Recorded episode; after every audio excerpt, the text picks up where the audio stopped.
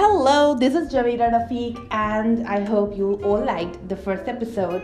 So this coming Tuesday, we are coming live with our second episode where it will all be about Kinza, her freelance journey, and we'll get to know what benefits and edge we get if we start earlier in our careers, and much more about uh, her aspirations, her favorites, her non-favorites. We'll be playing short games as well.